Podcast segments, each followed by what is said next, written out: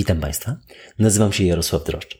Pracuję w Centralnym Szpitalu Klinicznym Uniwersytetu Medycznego w Łodzi, skąd nagrywam podcast Cardio Know-how, będący częścią akademickiego portalu edukacyjnego Cardio Know-how. Jest on przeznaczony wyłącznie dla profesjonalistów i odzwierciedla wyłącznie moje osobiste poglądy. Zgodnie z koncepcją poszerzania spektrum zainteresowań praktyczną stroną całej medycyny, nie tylko ścisłej kardiologii, dziś słowo na temat albuminurii i odpowiedzi na Państwa pytania. Albuminuria. Jak ją definiować? Co oznacza to słowo albuminuria? A co oznacza słowo mikroalbuminuria? Jak rozpoznać albuminurię w gabinecie? Co badamy krew, mocz? A może krew i mocz? Tu odpowiem od razu tylko mocz. A skoro albuminuria oznacza dobową utratę albumin z moczem, to musimy zebrać dobową zbiórkę moczu? Też odpowiem od razu. Nie musimy. Odnosimy przygodne stężenie albumin w moczu do przygodnego stężenia kreatyniny w tej samej próbce. Dlaczego? Wyjaśnię to za moment.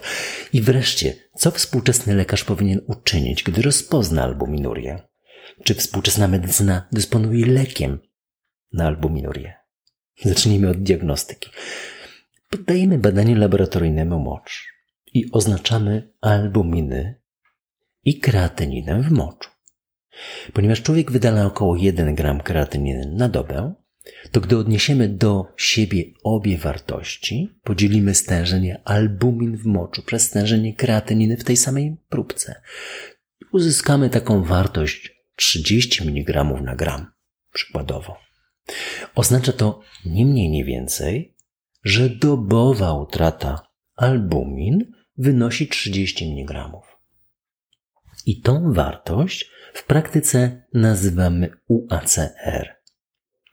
A w niektórych laboratoriach, jak na przykład w naszym, to badanie nazywa się ACR. I cena takiego oznaczenia nie przekracza 25 zł. I co w praktyce oznacza ten wynik? Albuminuria UACR 30 mg na gram. To jest graniczna wartość, od której rozpoznajemy przewlekłą chorobę nerek. Świadczy to o wzroście przepuszczalności śródbłonka, kłębuszka nerkowego i wskazuje na jego uszkodzenie przejściowe lub stałe. I dokładnie to stanowi bardzo wczesny marker uszkodzenia nerek. A przewlekła choroba nerek to UACR przekraczające 30 mg na gram, trwające dłużej niż 3 miesiące. Czyli dziś definiujemy przewlekłą chorobę nerek jako EGFR niższe niż 60 ml na minutę 1,73 m2 powierzchni ciała lub UACR przekraczające 30 mg na gram. Zostało to postulowane w 2015 roku i dokładnie w takiej formie przyjęły tę definicję dokumenty refundacyjne Ministerstwa Zdrowia, jak i nasze profesjonalne wytyczne. Na przykład wytyczne Europejskiego i Polskiego Towarzystwa Kardiologicznego dotyczącego chorób układu krążenia w cukrzycy z 2023 roku, czy inne dokumenty. No i przytaczam jeszcze Państwu podsumowanie tego artykułu inicjującego tą wartość graniczną. Wykrywanie i określenie stopnia zaawansowania ostrych i przewlekłych chorób nerek może być stosunkowo proste. Ze względu na zachorowalność i śmiertelność związaną z chorobą nerek, wczesna diagnoza jest ważna i należy ją podejmować w populacjach ryzyka. Linki do tych publikacji są w transkrypcie. A transkrypt na Cardio Know-how. Teraz graniczne wartości dla mikro i makroalbuminurii. Gdyż to już Państwo pewnie wiecie. Różnica między oboma stanami jest ściśle ilościowa. To ta sama albumina. Gdy jest w moczu w małych ilościach, 30 do 300 mg na gram, nazywamy to mikroalbuminurią, a gdy UACR przekracza 300 mg na gram, mamy makroalbuminurię. No, zespół nerczycowy, przypomnę Państwu, to w tym wypadku 3,5 tysiąca mg na gram. Wróćmy jeszcze na moment do dwóch indykatorów przewlekłej choroby nerek EGFR i UACR, który wcześniej identyfikują chorobę UACR. Bo gdy pojawia się wartość 30 mg na gram, EGFR zazwyczaj jest prawidłowy i dopiero zaczyna się obniżać. i spada nieco poniżej 100. Ta wartość 300 mg na gram jest przekraczana, makroalbuminuria powstaje, gdy przekraczana jest wartość bądź zbliża się EGFR do 60. To pokazuje jeden ważny aspekt wczesne rozpoznanie. Drugim jest relacja do powikłań klinicznych. Im wyższa wartość UACR, tym większe zagrożenie, podobnie jak spadająca wartość EGFR. Ale dane kliniczne wskazują na ściślejszą relację zgonów sercowo-naczyniowych z UACR i to zależność niemal idealnie liniową. Już będąca na granicy wartości prawidłowych wartość UACR 30 mg na gram wskazuje na wyższe ryzyko zgonu o 50% w porównaniu do osób z niską wartością UACR rzędu 5 mg na gram. Wzrost o 300% liczby zgonów dotyczy chorych z UACR 300 mg na gram. Lecz to dopiero odpowiada zagrożeniu osób z wartością EGFR 15 ml. No i na koniec, co jako lekarze powinniśmy zrobić, gdy spotkamy pacjenta z wartością UACR przekraczającą 30 mg na gram? Pięć punktów. Po pierwsze, powiedzieć pacjentowi prawdę, że jest zagrożony powikłaniami. Nie tylko przewlekłą chorobą nerek, którą można rozpoznać, gdy UACR powyżej 30 utrzymuje się powyżej 3 miesięcy, ale także zawałem, udarem i co najważniejsze, zgonem. Po drugie, zadać sobie trud odpowiedzi na pytanie, dlaczego u tego pacjenta wartość UACR jest wyższa, nieprawidłowa i przez to ryzyko zgonu jest podwyższone. Po trzecie, usunąć ten czynnik, jeżeli jest usuwalny. Spróbować. Po czwarte, obniżyć ciśnienie tętnicze do wartości optymalnych, włączyć inhibitor konwertazy oraz flozynę.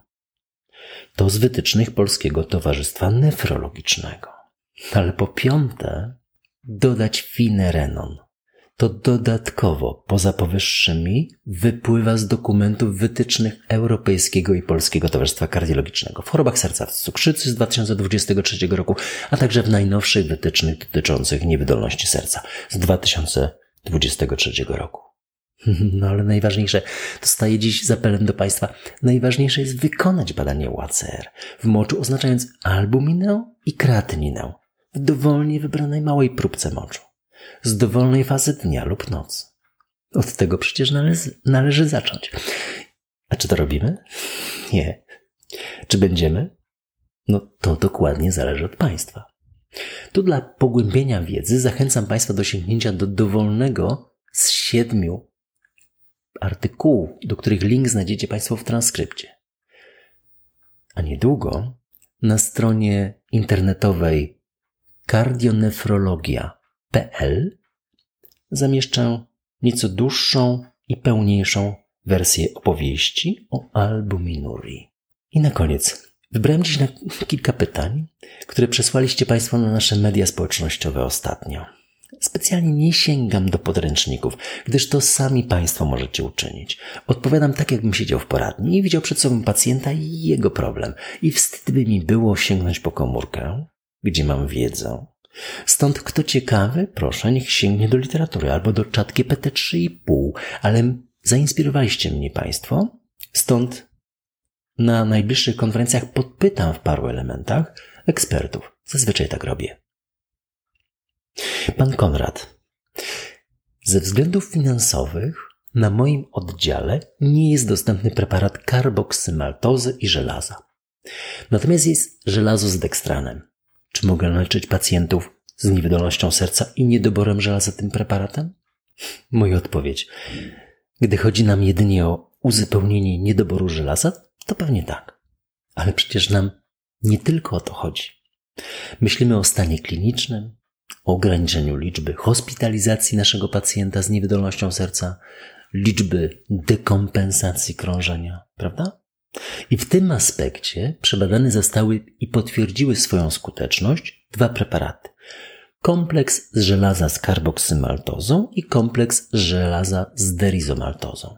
Ten pierwszy preparat z karboksymaltozą po opublikowanym The Lancet wyników badania a firm AHF został wymieniony jako jedyny w wytycznych. Mam tu swój konflikt interesów jako współautor publikacji pana profesora Piotra Ponikowskiego. Ten drugi preparat z derizomaltozą zaleca się jeszcze poza dokumentem wytycznych na podstawie opublikowanych wyników badania Ironman. Polecam tu epizod 105.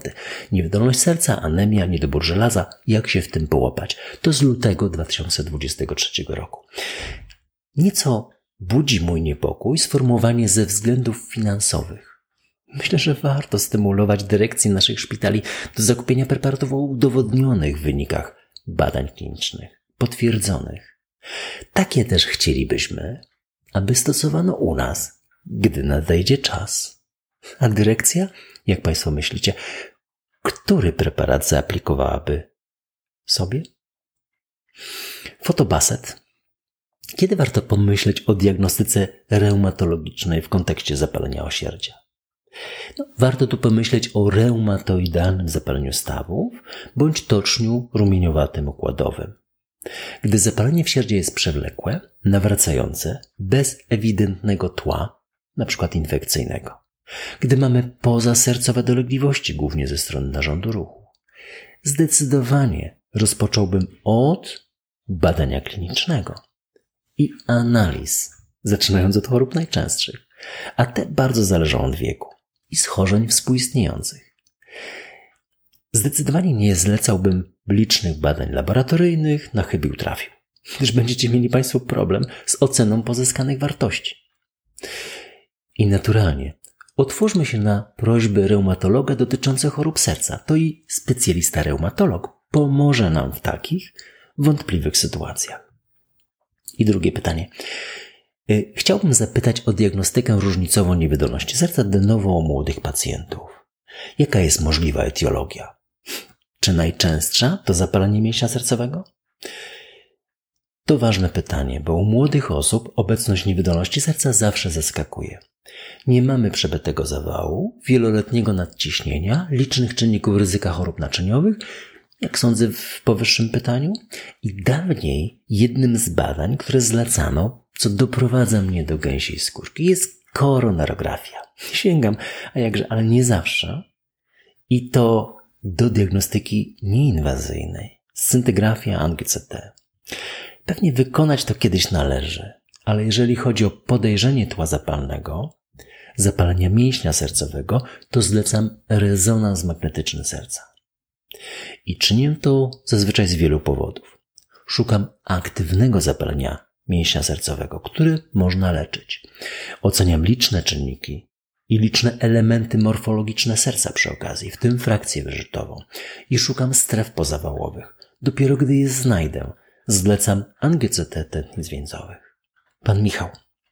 Czy u każdego pacjenta z zaostrzeniem niewydolności serca rutynowo uzupełniać niedobór żelaza, czy tylko u wybranych? A jeśli tak, to według jakich kryteriów? Kolejne zaostrzenie w określonym przedziale czasu? To także umówiłem, dokładnie w epizodzie 105. Niewydolność serca, anemia, niedobór żelaza, jak się w tym połapać. Luty 23. Powinno się, zdaniem wytycznych, u wszystkich poszukiwać, szczególnie u tych, którzy choć raz trafili do szpitala albo trafili tam kilkakrotnie. Stężenie hemoglobiny nie jest dobrym wskaźnikiem niedoboru żelaza. Najlepszym jest wysycenie transferny żelazem TISAT. Wytyczne mówią o TISAT właśnie i o ferrytynie. Ale ferrytyna to także białko ostrej fazy. I ostatnio się dowiedzieliśmy, że rośnie w ostrej i podostrej fazie zawału serca. TISAT, nie przekraczający 20%, to jest dla mnie najważniejszy wskaźnik wskazujący na sideropenię, niedobór żelaza. Drugim w kolejności jest niskie osoczowe stężenie fertyny poniżej 100. I gdy hemoglobina nie jest wysoka, to stosowanie dożylne żelaza jest rekomendowane. W badaniu AFIRM AHF tą górną granicą stosowania kompleksu żelaza i karboksymaltozy było 15 gram hemoglobiny na litr. Zlecano lek, gdy wartość hemoglobiny była niższa. Pani Zuzanna, bardzo prosiłabym o poruszenie kwestii niewydolności serca oraz prewencji udarów, migotania przedsionków. No i leczenie przeciwzakrzepowe w grupie pacjentów z przewlekłą chorobą nerek stadium G4, G5, no i tych dializowanych. G4 to, przypominam Państwu, EGFR 1529. G5 to wartości niższe lub leczenie narkozastępcze. Leczenie niewydolności serca przy niskim GFR stanowi wyzwanie. Też mam z tym duży problem. Ale zapytałem ostatnio pana profesora Michała Nowickiego, stąd odpowiedzialnie Państwu donoszę. Diuretyki zalecamy tam, gdzie pojawia się mocz. Beta-adrenolityki, inhibitory konwertazy bez ograniczeń EGFR, także u dializowanych. Arni, mała dawka, bez ograniczeń EGFR, to z HPL-u. Antagoniści aldosteronu to już jest inaczej. Spironolakton ma granicę 45 ml EGFR, eplerenon 30, finerenon 25. Flozyny, dapagliflozyna 25, empagliflozyna 20 EGFR. No ale ostatnio byłem w panelu z panem profesorem Ryszardem Gellertem i padło takie pytanie, co robić, gdy trwale spada EGFR i zaczynamy program dializ. Gdyż jak spada przejściowo po flozynach, to się cieszymy, gdyż większy przejściowy spadek EGFR wskazuje na populację lepszego rokowania, lepszej skuteczności flozyn. Więc gdy mamy pacjenta z EGFR-em 30, dajemy flozynę, a on przechodzi do dializ i odpowiedź brzmi utrzymujemy flozynę, gdyż punktem ich działania nie jest tylko SGLT2 w nerkach. Antykoagulacja w migotaniu przedsionków przy niskim EGFR to także niełatwa sztuka. Z pewnością leczymy, gdyż ryzyko powikłań zakrzepowo-zatorowych staje się wówczas ekstremalnie wysokie. Dabigatran stosujemy, gdy, gdy EGFR przekracza 30 ml. Włączenie apixabanu i rivaroxabanu wymaga EGFR co najmniej 15. A gdy pacjent miał wyższy GFR, włączyliśmy jeden z tych leków apixaban i rivaroxaban, a EGFR spada, to zmniejszamy dawkę stosownie do reguły i kontynuujemy leczenie. Tak wskazuje praktyka, gdyż ścisłe stosowanie się do HPL-u obowiązuje nas bardzo, ale jesteśmy lekarzami i mamy także głowy. Odpowiedzialne głowy. Piszemy w dokumentacji, jeżeli taka jest Państwa decyzja, jeżeli taka jest moja decyzja, dlaczego uważamy, że należy utrzymać dany noak. Nadzorujemy chorego, tłumaczymy, co ma zrobić, jak będzie miał krwawienie i czekamy na dalsze wiadomości. Wiemy na przykład, że jeżeli pacjent był starszy i miał klasycznie witamino K zależne antykoagulanty, to zamiana na NOAK jest sensowna, ale wiąże się ze wzrostem powikłań. Choć tu, znacie Państwo moje zdanie, wymienione w tym epizodzie parę miesięcy temu, taki całkowicie przeciwny takiej zmianie ja nie jestem. Pan Kamil. Do gabinetu POZ przychodzą ludzie 30-40 lat z LDL około 150 kiedy należy włączyć im statynę i jeśli tak, to jaką i w jakiej dawce. Państwo wiecie, co mówią wytyczne. Dieta, ruch, masa ciała, potem statyny. Ale ja zawsze analizuję tło, obecne schorzenia, czynniki ryzyka, wywiad rodzinny, dynamika zmiany LDL, masy trybu życia. I sam pewnie nie mając czynników ryzyka ani wywiadu rodzinnego z LDL 150 leczenia bym sobie nie inicjował. A gdyby się pojawiło nadciśnienie, no to natychmiast, bardziej, dodatni wywiad rodzinny jeszcze intensywniej. Zawsze można wykonać USG tętnic szyjnych, tam szukać wczesnych faz miażdżycy. I uważam osobiście, że lekarze zbyt często sięgają po leki, zamiast tłumaczyć zależność LDL od braku aktywności, spacerów czy od wzrastającej masy ciała. Pacjent powinien być włączony w proces decyzyjny, Włączenie statyn, mówimy, jest nieodwracalną decyzją. Nie da się ich odstawić bez wzrostu LDL, nawet ponad wartości te wyjściowe i wzrostu ryzyka niekorzystnych następstw klinicznych zawału udaru, ale warto spacerować. Warto obniżyć masę ciała. Pan Łukasz, to ostatnie pytanie. Hiperurykemia. Jako czynnik ryzyka choroby chorób sercowo-naczyniowych. Jakie są wskazania do leczenia hyperurykemii bez współistniejącej dny moczanowej? Co podręcznik to inna interpretacja i zalecenia, co ekspert także. Powiem Państwu prosto, co ja czynię. Pacjent ma już leczenie? Na hyperurykemię nie odstawiam. Nie ma, nie wyłączam. Dotyczy to oczywiście prostej prewencji pierwotnej. Mam znakomitego kolegę, internista z jednego z niemal nadmorskich polskich miast. Znacie Państwo go dobrze, który w ogóle nie widzi wskazań do leczenia u większości powyższych chorych. Ja też nie. Im bardziej pacjent jest chory naczyniowo, tym ja mam większą wolę, aby lek obniżający kwas moczowy włączyć. A i tak obejmuję działaniem mniejszość. Szczególnie dotyczy to niewydolności serca, to też nie wszystkich. Takie zdecydowane wskazanie do tych leków stanowią choroby nowotworowe.